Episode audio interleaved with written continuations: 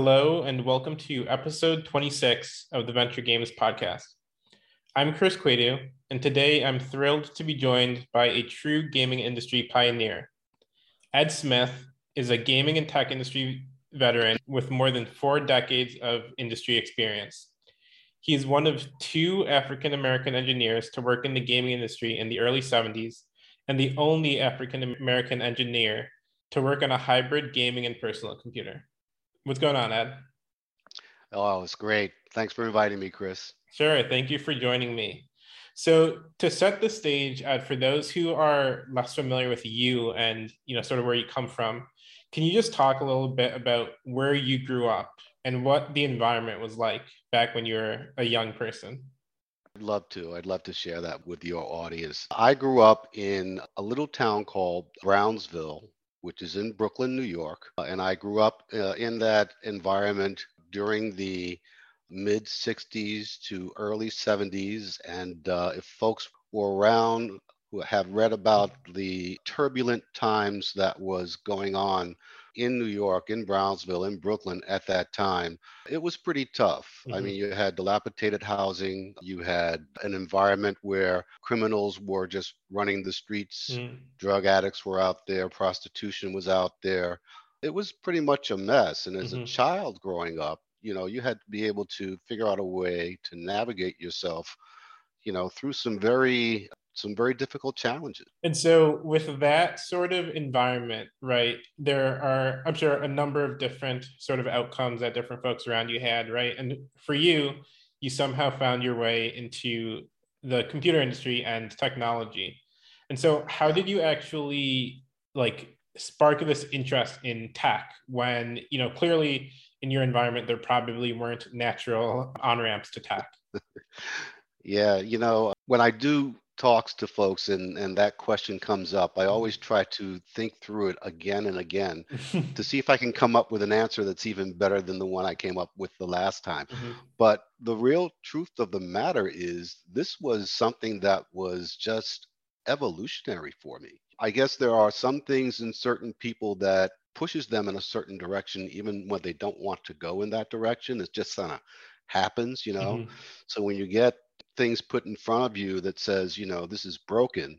Mm-hmm. And the inclination is not to say, well, just throw it away, but mm-hmm. let me see if I can fix it. That's a different mentality than you would think people would have during that time. But I did have that mentality, and I just wanted to be able to fix things when they were broken. Mm-hmm. And that was my start. And what were some of those things that you enjoyed tinkering with back then?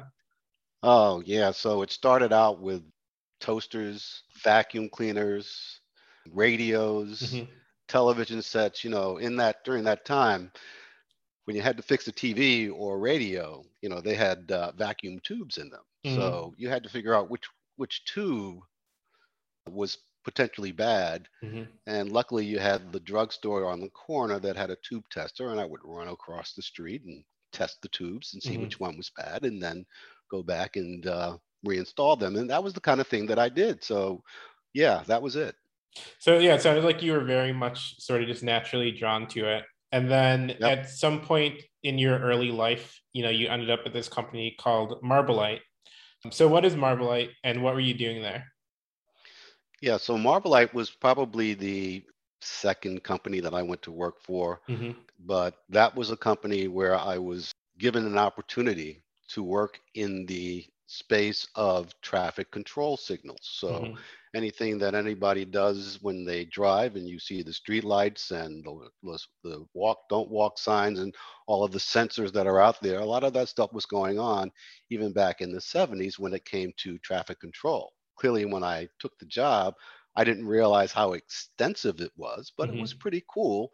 And it was really a good starting point for me, just given the background that I had in learning technical electronics, to go to a firm that was really moving forward as far as technology was concerned in the traffic control signal space. So was this an area you were actually interested in or did you just like want to get your hands dirty and start getting some experience? Yeah, no. So I was I was 19 years old when I took that job, mm-hmm. and I was still going to college. So I just wanted a job, to be yeah. honest with you, and I wanted a job, if I could, that was in the area of technology. Mhm. Frankly, I would have taken any job, but since I had the background, I was able to get the job, at least something that had to do with some area of technology. Mhm. And frankly, when I took the job, I didn't even realize, as I mentioned, how fast they were moving as far as technology was concerned in traffic control. And that was one of the launching points for me to start to learn microprocessor technology. So we Mhm. went from mechanical units to solid state units and finally to processor based traffic control units. Mhm. And then after working at Marbelite for a little while, you moved on to this company called APF. And so, what is APF? And what were they doing before you joined them? Okay, so APF Electronics, the name stands for Alan Phil Friedman. Those were the principals of the company. And basically, they were an importer of electronic products from places like Hong Kong, Taiwan, etc. So that was their business. And they were, to be blunt, you know, what we called back then was a knockoff electronics company, right? So some company would come out with a product, and then we would come out with a product that was pretty close to the same thing at a better price. Mhm. And we would sell those quote knockoffs to many of the different retailers across the country, with Sears, by the way, being the biggest retailer that Mhm. would buy the APF knockoff calculators is where we started. You know, we had calculators and adding machines. That was the Mhm. core of the business back then. And then as the industry started to move into this new thing, which is video gaming, APF folks thought that they could make a pretty good penny if they put out a video game. The first game they put out was based on the Pong chip. Mhm. So they had a game called TV Fun. This is prior to my joining APF. This is what their business was, right? Mhm. So once they came out with the TV Fun game and they were, quote, in the business of video gaming now, right? I mean, that was the start. They started looking at where the market was going. Mhm. And clearly, the market was moving to this new microprocessor technology, 8 bit microprocessor technology, just coming out into the marketplace. A lot of people weren't doing a lot with it yet. Magnavox started doing some stuff early on, and APF saw that. And they realized they had to get into that part of the business, color Mhm. video gaming. And that's when they did their search, right? They had to go out now if they were going to do that piece of the business. It was easy to put a ROM, you know, into a console and plug it into a TV and sell it. Single layer game, which was Pong. But once you're starting to do cartridge based color video games, you're in a different environment. You're in a different space, Mhm. sphere. And they knew they needed new people to address that particular piece of the business if they wanted to design that type of a video game. And that's when they hired myself. I was able to be involved with a an employment firm back then. Mhm. They got me the job at Marbelite. And as I started to get better at the things that I did at Marbelite and wanted to move on, I went back to them to see if there was something else that they could get for me. And that's how they got me into APF. So I got that job along with another hardware engineer, a programmer, Mhm. two programmers, in fact, and the folks who were still there from the calculator and early video game business. So there was about seven or eight of us, including a marketing person. That was the team that came together to start working on this new color video game that we called the MP1000. Mhm. And then just taking a step back, so for folks my age, you know, Sears was never looked at as being like a force in electronics by, by any means. Maybe like appliances, right? Yeah. But just, you know, again, further setting the stage. So was Sears like a leading wholesaler, if you will, of like electronics and, and computers back uh, during this time? Yeah, so Sears then is Walmart today. Okay, so that was their business. They sold clothes, they sold appliances. A lot of people bought Sears washers and dryers and refrigerators, right? They had an appliance department. And they also had an electronics department where they sell, you know, the radios, the Walkmans, all of those different electronic stuff. And they also sold the video games. Mhm. So that was, you know, they sold calculators and adding machines too. they sold all of the stuff that uh, that APF made. So they were a, a the primary supplier of APF product. Okay, and then you mentioned the uh, MP 1000, which is you know one of the machines that you got to work quite a bit on uh, during your career. And so, yep. what is the MP 1000? So the MP 1000 is the APF iteration of a 8-bit color video game with joysticks and with a slot for multiple game cartridges to mm-hmm. be played. So that is what the MP1000 was designed to do. My role primarily was to design the cartridge slot so that we can have the ability to just plug and unplug cartridges. It wasn't an easy thing to do back mm-hmm. then, as well as lay it out the entire circuitry of the internal board for the machine, built all of the prototypes, did all of the testing, blew a lot of stuff up, and then came up with something that was a working prototype that we would take and use to design our final product. And how did the um, MP1000 do in the market? Okay, so during that time, we competed primarily with, as I mentioned, Magnavox early mm-hmm. on, the Odyssey, and then Atari came out. Mm-hmm. And Atari really took the market by storm. The the video game market was owned mm-hmm. by Atari. There's there's no question about it. The the thing that APF was able to do was to get the MP1000 again into Sears, and Sears had a loyal customer base at mm-hmm. that time. So if you had a customer that was going into Sears to buy an appliance or something else, they're probably going to meander over to the electronics right. department anyway, and they might see this game that was a little bit cheaper than the Atari, and they might mm-hmm. buy it. But as far as market share was concerned, I would say that APF was one fifth of the mm-hmm. total mm-hmm. video game market at that time. And Got by it. the way, it was a big market. It's funny too because you know Atari today for most folks my age also isn't like super relevant, but obviously was very very dominant for many years. Yep. Uh, and how much was the MP1000? Do you remember? The MP1000 sold for 199 if I recall. Oh wow. Yeah. yeah. Not that bad. well, 200 bucks back then. I guess that, that not a lot of people could afford a video game for two hundred dollars. Yeah. Mm-hmm. Television sets were going for two hundred dollars back then. And what year was this? This was 80, 1978. Okay. Yeah. Got it. Yeah. Okay, and then what were some of the challenges that the MP 1000 faced in the market? Well, the primary challenge was competing against Atari. Mm-hmm. You know, the the key to these video games at that time was not necessarily the console, which mm-hmm. is what I was partly responsible for designing. It was the actual games that you were able to play, mm-hmm. right? So we had some games that were okay, I would say. Mm-hmm. You know, we had games like boxing, tic tac toe, bowling, mm-hmm. baseball, and we had a, diver- a version of the Space Invaders game that was popular back then. We called ours Space Destroyers. But Atari had some better games. And people bought the Atari console because mm-hmm. they wanted to play the Atari games. And that was the real thing that affected APF is we just didn't have games that were as good as Atari. Mm-hmm. And then were you like passionate about gaming back then? I lived in arcades back mm-hmm. then. And when I say arcades, you know, back back then I don't think there were a lot of arcades per se, but there mm-hmm. were pizza stores that yeah. had it. And any place where there was somebody that had a little restaurant, they had a little game sitting over there in the corner. Mm-hmm. So I would play Pong.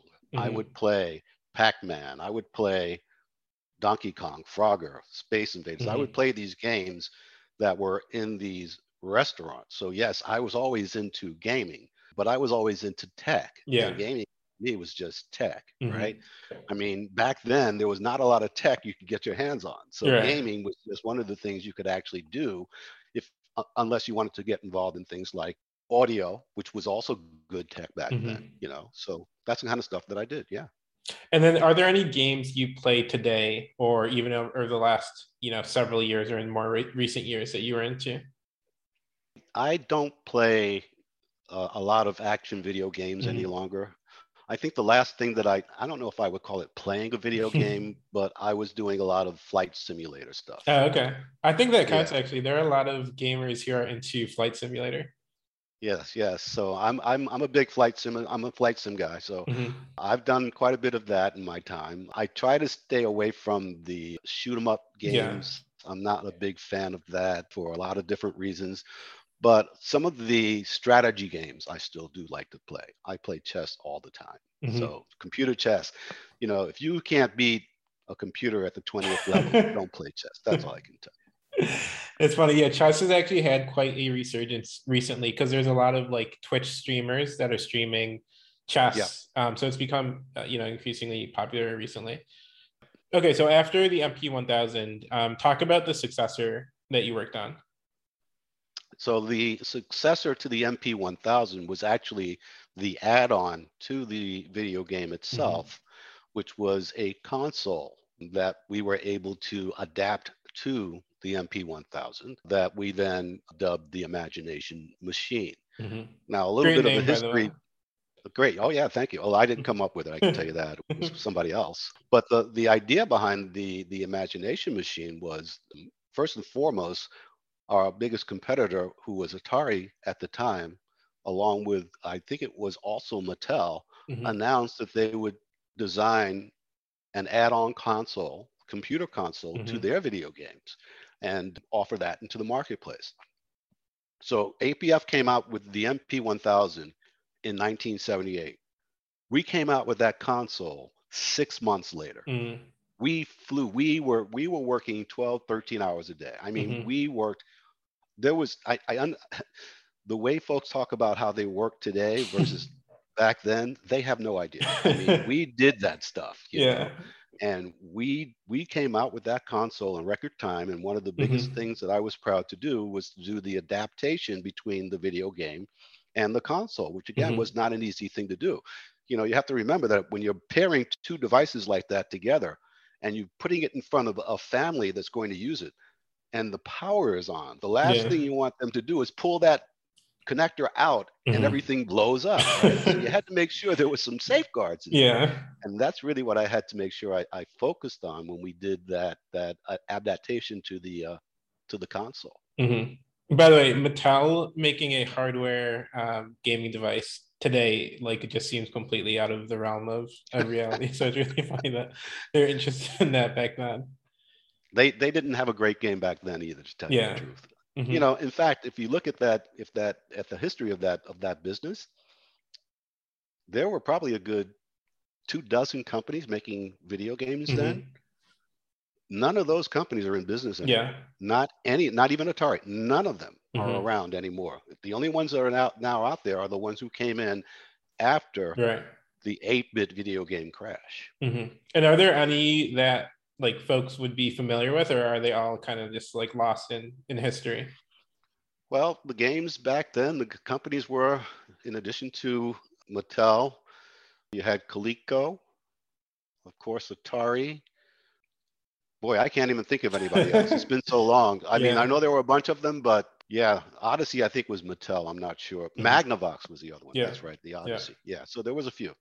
Got it. Okay, and you told a story in your book. By the way, the book is called Imagine That, and it's a fantastic read. So everyone who's listening should definitely take their time and read this book.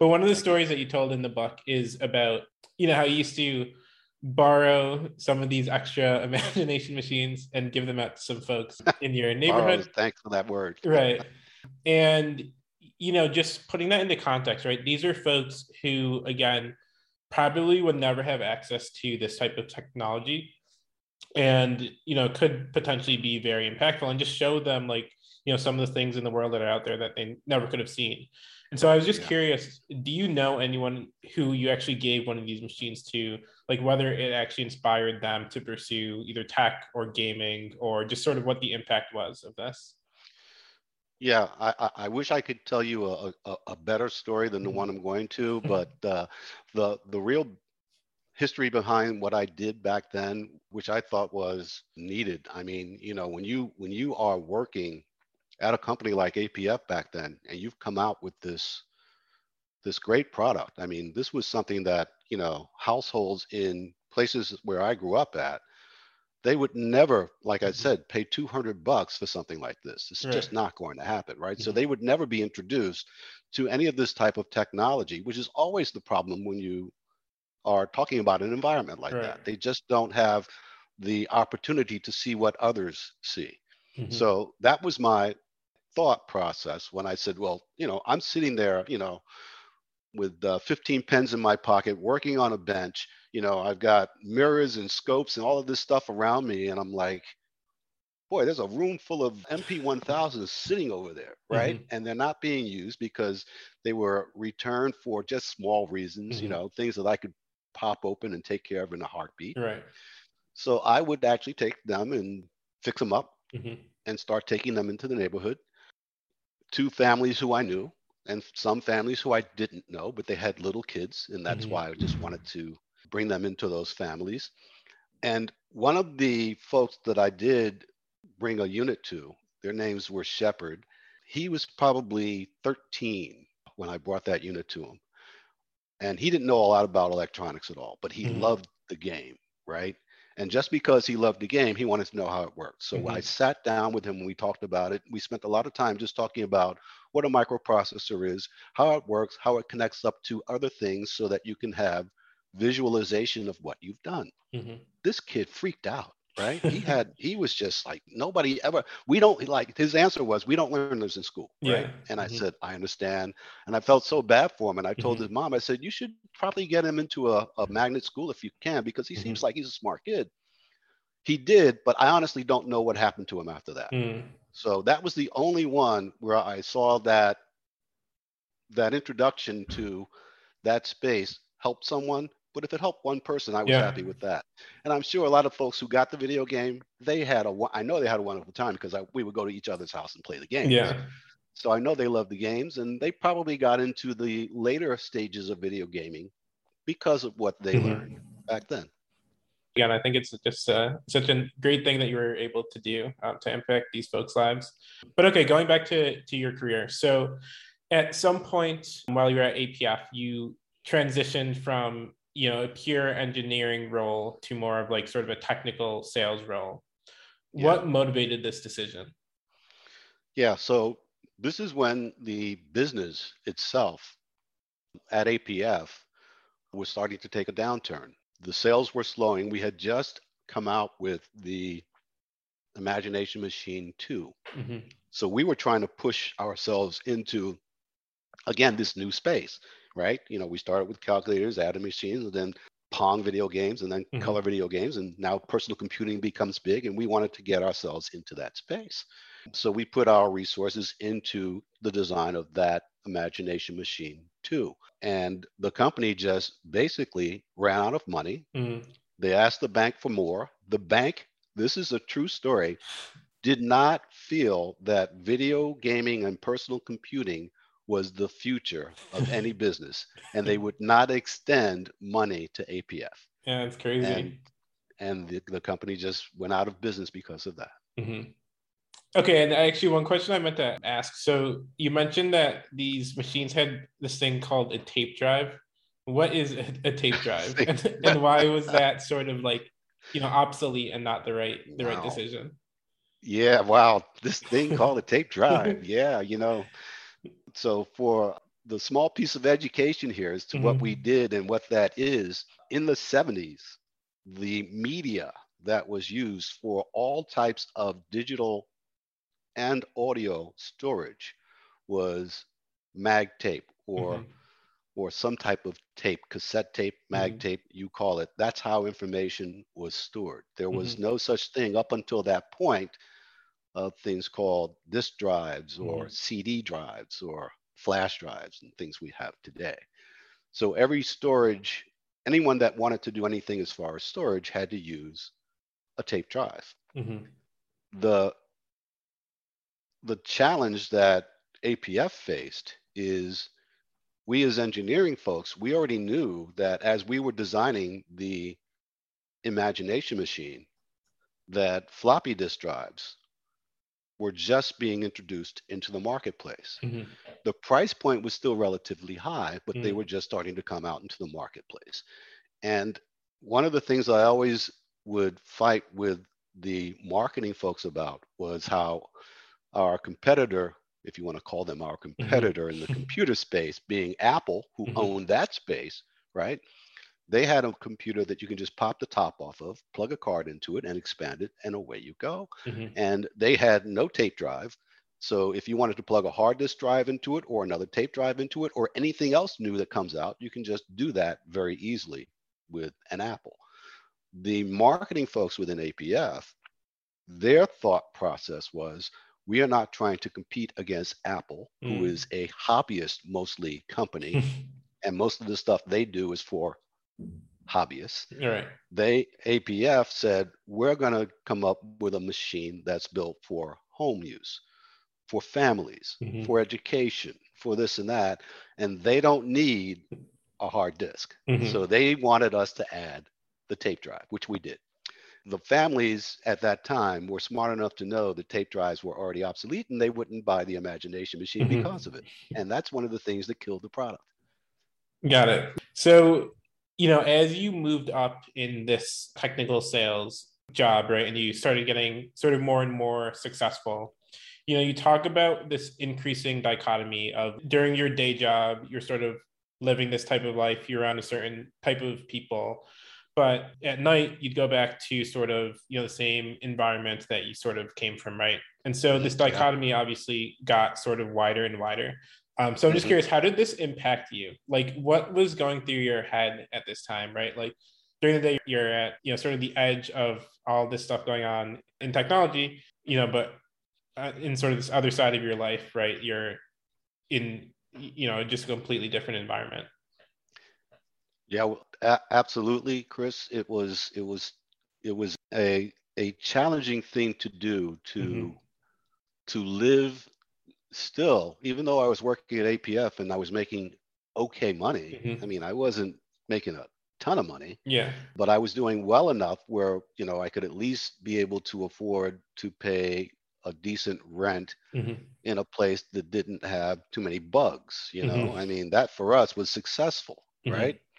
But then you had to leave that environment, which was still in Brooklyn. It wasn't Brownsville, but it was Mhm. Brooklyn, and Brooklyn itself was pretty bad back then. Mhm. And then, you know, get on the train, get on the subway, and go to work, and you get into an environment where, you know, around people, and they're just talking about how they have their, uh, you know, their vacations Mhm. and, and their their home in Toms River, New Jersey, and all of these things. And I'm thinking, that's not how I live, right? This Yeah. was like I couldn't even get into the conversations they Mhm. were having. And that used to really get to me, right? Mhm. Because I'm sitting there doing exactly the same stuff they're doing, Mhm. but they're talking about their life, which is totally different from the life that I was living.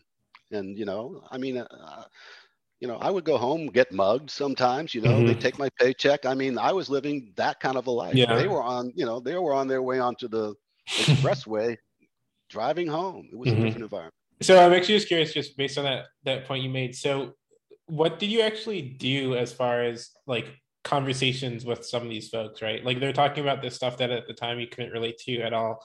So, how did you actually like connect with some of the folks that you were working with, if you if you did at all? Yeah, and that's a great question. Mhm. And and you know, I I actually had taken it upon myself early on, and I know I was at at um, no, I think I was at Marble Egg when I when Mhm. I started to take this this this demeanor about myself. Mhm. And whenever someone would tell me what they do, and it seemed like it was so much better than what I did, Mhm.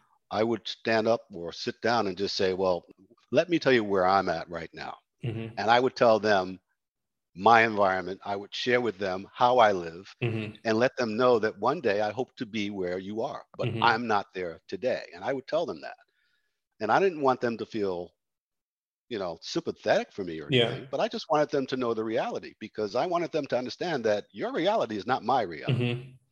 And, how, how um, did they respond that was always to the thing. Some were feeling sympathetic, Mhm. and I told them not to because that's just the way it is. Yeah. some didn't understand the struggles that Mhm. folks like us actually had during that time because they just lived a completely different life right Mhm.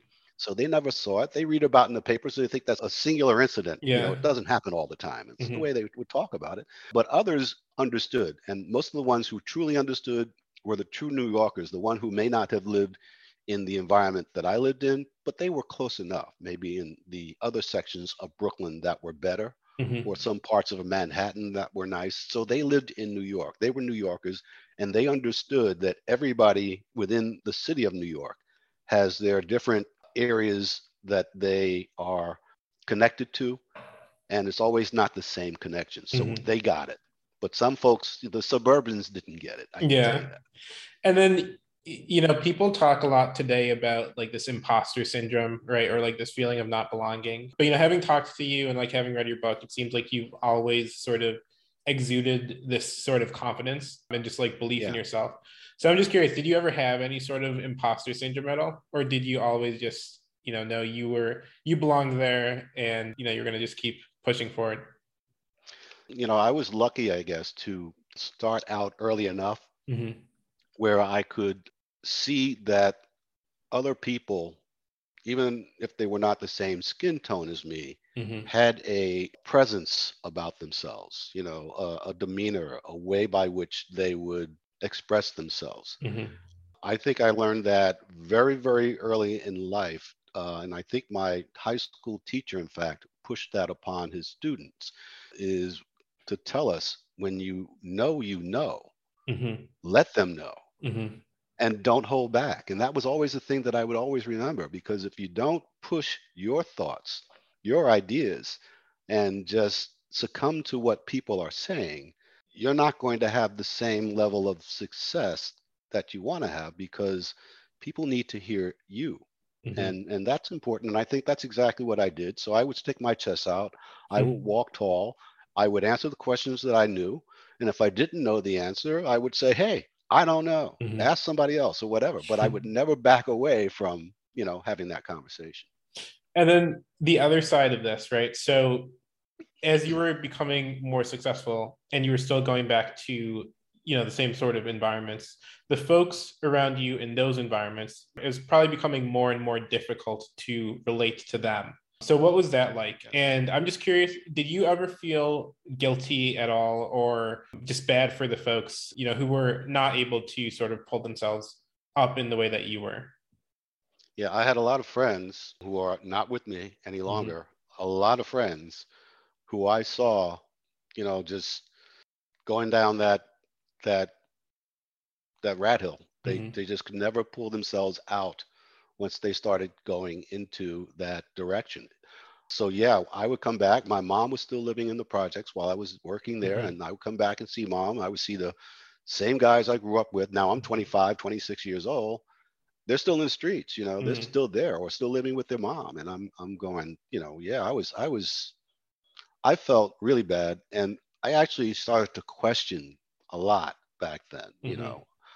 I would read a lot because there were a lot of good African American role models that I could pick up things from back Mhm. then, you know, Dr. King, Malcolm X, Stokely Carmichael, Mhm. people like that, you know. As I see the struggle that we faced back then, I could see that it was so real. It Mhm. was just like, if I'm here doing this, and there's another eight or nine guys doing that other stuff, so I'm like one tenth of the success rate of my environment. Mhm. I mean, that was easy math to figure out, Yeah. right? And that was depressing. Mhm. And there was not there was not a lot you could do to change the mentality of folks once they started going into a certain direction. Mhm. It's just hard to bring them back out. It really is. I think the good news though is that as time went on, some pulled themselves up. Unfortunately, some didn't. But I Mhm. still am connected with folks who have had good careers in different areas of their lives. Mhm. So it's not all bad. I can tell you that. There's a lot of good as well. Yeah, so one of these folks actually who's become quite successful, this this guy World B. Free. For those who might not know who this person is, can you you know explain who is World B. Free and what is your relationship to him? So I, I will I will start by telling you what the what our relationship is. Our relationship to be honest with you. If he were to walk into the room today and you would ask him about how our relationship is, it's very simple. He's Mhm. family. Mm, World Free knows every single person in my family. We've grown up together since we were six years old. I saw World Free grow up to be this great high school ball player. mhm, Even though I was in the gym with him, I'm playing ball with this guy.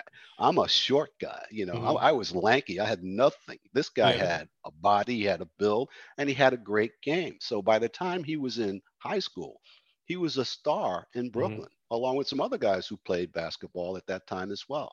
So just because World became, and by the way, he was around, I'm going to say 16, 17 years old in the park playing ball. This is how close we were as family. My Mhm. brother Herb, who passed away, was the announcer at one of the games. mm, World Free gets the ball on a fast break. There's a guy that's like six eight in front of him. This is a true story. He jumps up, he takes a 360 degree turn and dunks on guy. My brother goes, he just went around the world on him. That name stuck. And that's Oh, how we got the name World B. Free. True story. But that's how close we were as a family. mhm, Uh, he's been to family events. Mhm. We've gone to church together. We've we've done other things together. I've got his number on speed dial anytime I Mhm. want to call him. I don't say this because he was this famous basketball player, by the way, because to me, I couldn't care less. Well, I could care because he was successful. I, Yeah. I shouldn't say that, but he was more of a family. He was more of a brother to me mhm, than a superstar ball player mhm, and it's, that's the way it is today. We get together, we can have a chat, we can have a beer, we can talk about the old times, and we go home.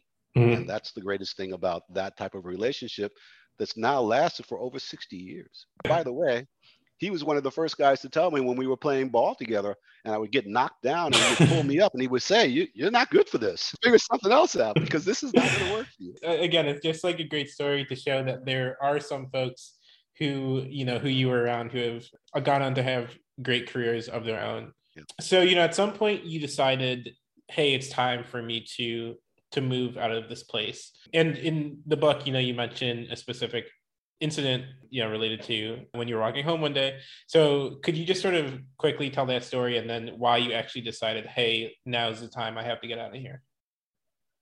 I think the incident you're referring to is uh, the time when I was coming home and I did get mugged. Mm-hmm. and that was when I was uh, getting off of the subway, walking back to our apartment, which was in the Crown Heights section of Brooklyn. If any Mhm. Brooklyn folks are out there, they Mhm. would know where that is. And I could see that I could feel that there was somebody behind me, Mm. but there was always people walking around, so I pretty much didn't. I wasn't as aware as I should have been. Yeah. Let's put it that way. Mhm. And before I did become aware, I was, you know, pulled over, uh, a gun in my back. yeah. At least I think it was a gun. hmm But you know, they took what I had, and I think that was a payday. So that that hurt pretty bad, hmm and and that hurt bad enough where it was the second time that our family had gotten robbed. So Mhm. it was starting to become like this this thing that I didn't want to see happen, especially now that I have two daughters that I'm looking at. Right. And I really started to feel that.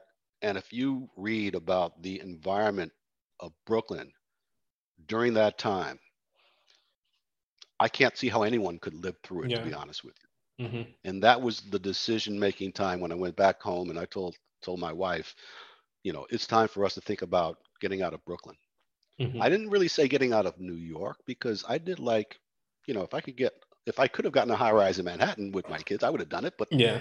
that was too expensive. So Mhm. was really trying to get out of that Brooklyn environment. That was it. Mhm.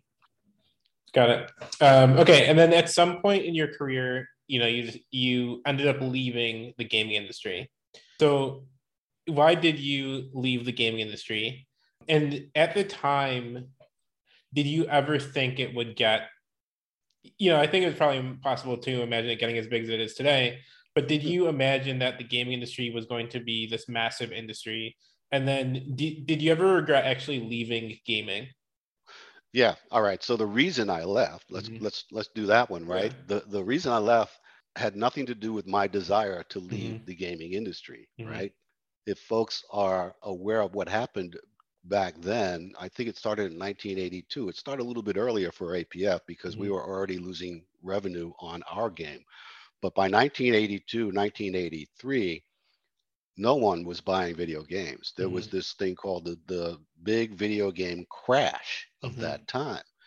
So there was a, a void in the video game space for two or three years. Now, here's a guy, by the way, right? So I'm working at APF, a mm-hmm. company that's headquartered in Manhattan, in New York, right? There was no other video game company headquartered in New York. Mm-hmm. No, and I mean New York State, mm. right? There was no one in the Northeast. If you mm-hmm. wanted to go work for a video game company back then, this is pr- prior to the crash. Mm-hmm you had to go to either California or Texas, yeah. which was where two of the bigger gaming companies were, or at least a couple of them. Mm-hmm. And by the way, even for having a true technology career at that time, the best place would have been to go to California, mm-hmm. right? But here I am in New York City. The gaming industry is a bust. I got to take care of my family, mm-hmm. right? So what do I do? I go find the next thing in tech that I could get my arms around. Mm-hmm. And since I had done the work on the imagination machine, again, the video game is nothing more than a computer that's designed for a game. And then we take that and actually make it a computer. You get a lot of education about what computing is. So since I had that knowledge, I was able to get work at Apple Computer. Mm-hmm. right which was not a bad thing you know i was an apple fan so i was i was like okay video games Bye. Apple, here I am. And they actually moved me from Brooklyn to Albany, New York to manage retailers. And by the way, the, the only other reason I was able to get that position is because during the last year at APF, there was not a lot of engineering work to do. It was more about marketing the imagination machine. And we had salespeople who just didn't understand that level of technology. And I actually had, had it end up go on on the road with these guys to help them sell the imagination machine. So I started doing all of the presentations about the technology, which got me into the area of being able to help others sell solutions. And that's what I did at Apple, helping retailers retailers sell the Apple computers. Okay, so uh, you know my podcast obviously is focused on gaming, but you did a lot after gaming. So I just wanted to, you know, give you a brief bit of time to just, you know, sort of talk about what are some of the other things that you did in tech, right? Like you worked in tech for decades, literally, you know, four plus decades. And, you know, you've crossed paths with people like, you know, Steve Jobs, Steve Wozniak. You've done business mm-hmm. with all of these great tech companies. So if you want to just highlight, you know, whether it's a couple stories or just a couple highlights of your career, uh, you know, I just wanted to to open the floor for you. Okay, that's great, and, and thanks for letting me just share a little bit of yeah. that. By the way, just quickly on the video game side itself, the the latest games, and I didn't get to that, mm-hmm. that are out today are awesome. I never thought there would be video game consoles any longer mm-hmm. because I truly believe that a PC could be just as good as a video game as a console. But yeah. Microsoft and Sony and all of these guys, they want to make their money. I get it, but mm-hmm. you don't need a console. Anyways, I'll, I agree with you, there. by the way. I agree with yeah. you. But so my career since APF. I, I, mentioned Apple. So Apple was a great situation to be in. Problem that Apple had is they actually started to lose money themselves. Mm-hmm. They were almost bankrupt at one time. They came out with the Apple III computer that was a bust. They came out with a Lisa computer that was a bust after that. Mm-hmm. And then they finally came out with the Mac. And when the new Mac, the first Mac came out, it was so slow and so cumbersome, you could hardly even use it for any level of productivity. So it took Apple years to come to the point where they are today. Mm-hmm. So Apple, during that downturn, I was laid off. So mm-hmm. I had mm-hmm. to go get other work. So now here I am, this guy who started out with this company called APF, video games, and then personal computers, and then Apple with computing. And by the way, since I was at all of these Apple retailers, right, I started to realize that this world is not just about Apple, mm-hmm. right? IBM comes out with their personal computer. You have the peripherals that came around that mm-hmm. also complemented the computer systems.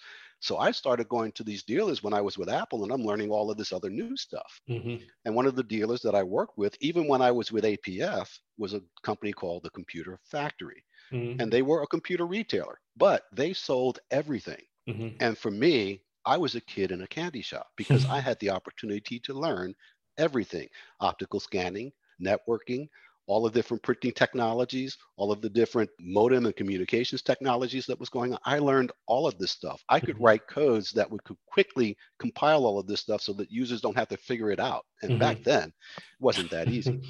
so I did that with the factory for a while. In fact, so I was there, and I'm going to try to make this as fast as I can. Uh, I love this story because I'm mm-hmm. at the factory and, and I'm doing all of this stuff. And you know some clients wanted to get into the networking space and i learned a lot about networks at the time right so i knew how mm-hmm. to do the mm-hmm. connectivity i mean when you're an engineer and you did all of this other stuff these guys were like how do you know this and I, am like no, no i can't explain it but anyway i would do this stuff and i would go to these forums and mm-hmm. they would mm-hmm. have these forums about you know how do you do networking here if you're a business these are business forums these mm-hmm. are you know cios that come to these things and they want to learn about networking it's a big thing it's a new thing and they want to mm-hmm. learn about it and i knew a lot about it so I would do these presentations, and one day somebody comes up to me and he says, "I want you to work for my company." I'm like, "Who are you?" And this guy was like, "I'm with Novell," and Novell was one of the biggest networking companies mm-hmm. at the mm-hmm. time, and I was actually talking about their product and their competitors' product. This guy loved what I was saying because I mm-hmm. guess I didn't piss him off. I guess. but anyway, he uh, he he told me I needed to go and you know apply for this position at Novell, which I mm-hmm. did,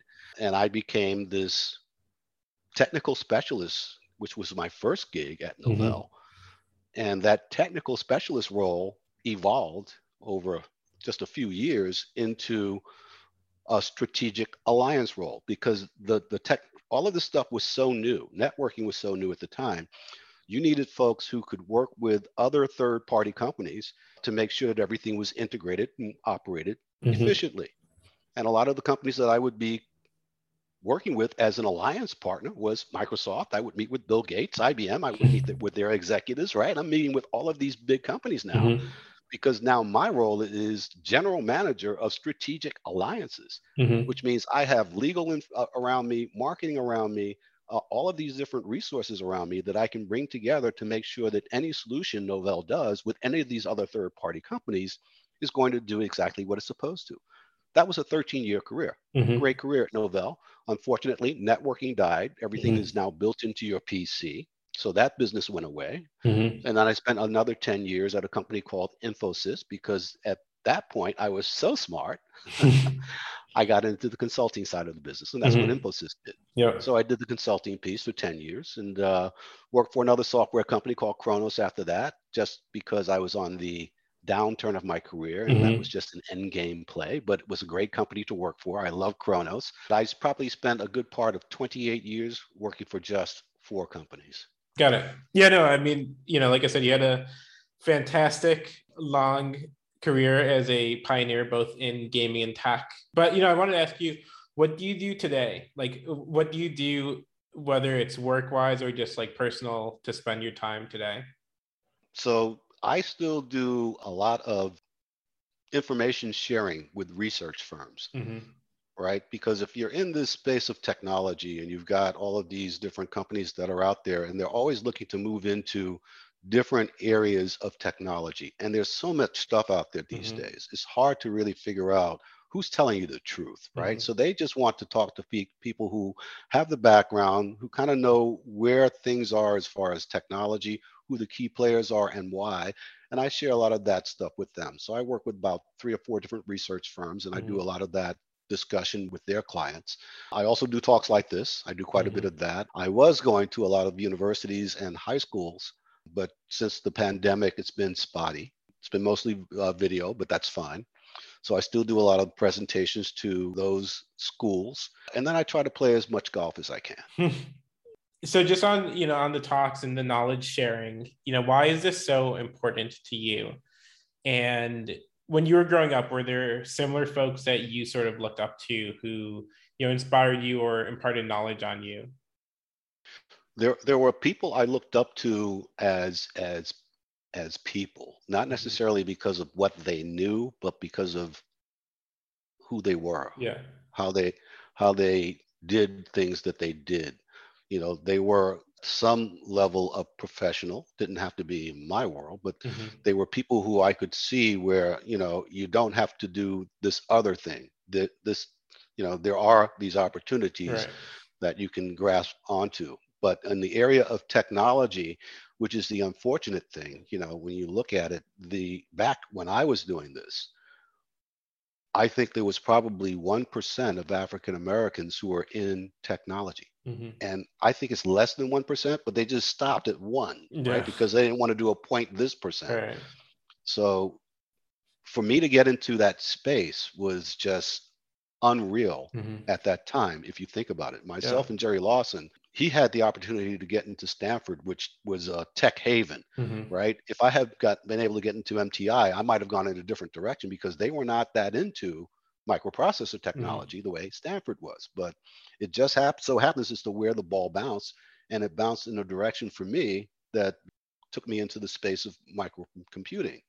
It didn't have to be that way, mm-hmm. right? I mean, but I think it was just because of the curiosity that I had you know the fact that i knew that i could do better than what was in front of me mm-hmm. role models did help but the best role model i could ever have was myself mm-hmm. and if you can't believe in yourself if you can't believe in the things that you believe that you dream about that you feel is going to make you more successful you don't need a role model you need to you need to have a better conversation with yourself mm-hmm.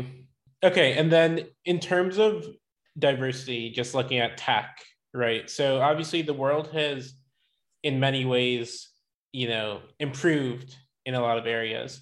But you know, there still is a lot of work to be done. And so I'm just curious from your perspective, are you sort of pleasantly surprised or negatively surprised or how do you think about sort of what diversity in tech looks like today versus maybe where you would have expected or would have liked it to be i am pleasantly surprised mm. And I say that because the level of focus I have seen within companies these days around diversity is encouraging. Mm-hmm. The number of folks that I've seen who are carving out their own path, you know, getting their own resources, you know, getting their own businesses up and running in this space is very encouraging. Mm-hmm. And that's one message that's very important, right? It's not about you know you're always trying to get a better job for yourself in tech. A lot of this has to do with starting your own companies mm-hmm. in tech. And i see that happening as well. I see funding going out there for companies that are owned by african americans in technology that's very encouraging mm-hmm. i think the Silicon Valley tech guys, they still need some slapping, you know, because, you know, a lot of them do have their diversity offices, and I get it. Mm-hmm. But I've been in these large corporations. Yeah. I know what they talk about when they talk about diversity, and it's not always African American. Mm-hmm. To a lot of them, it's women. Mm-hmm. And it's not necessarily African American women. Mm-hmm. So we have to really understand what companies are saying when they talk about diversity. I agree. It there's definitely still more work to be done, but it is, you know, encouraging at least it's on the minds of of some of these folks today, at least. So Absolutely. yeah, hopefully we'll see continued change. But just wanted to to switch gears and sort of as a concluding question, right? So you've been a tech pioneer, you've had a you know four plus decade career in tech, and you speak to a lot of folks who want to you know sort of be successful in tech as you were and so I just wanted to ask you, what advice do you have for people who want to be pioneers in any industry, you know, or you could focus on tech. And it doesn't necessarily have to be a pioneer in the area of diversity, right? But just taking on a new challenge that other folks haven't before them.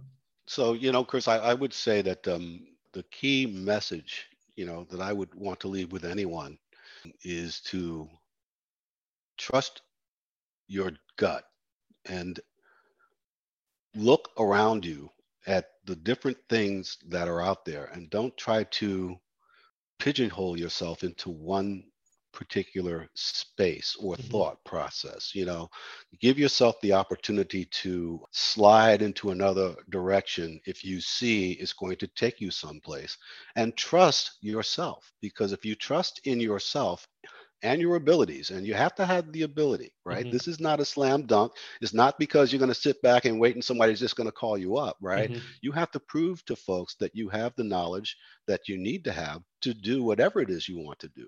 So, knowledge gaining is first and foremost. You can't fool yourself. You have to get the education that you need in a certain space to be able to move forward. And by the way, that one piece of education that you've been able to get for that one space is nothing more than a foundation that allows you to be able to absorb all of this other stuff that's going to come after you anyway.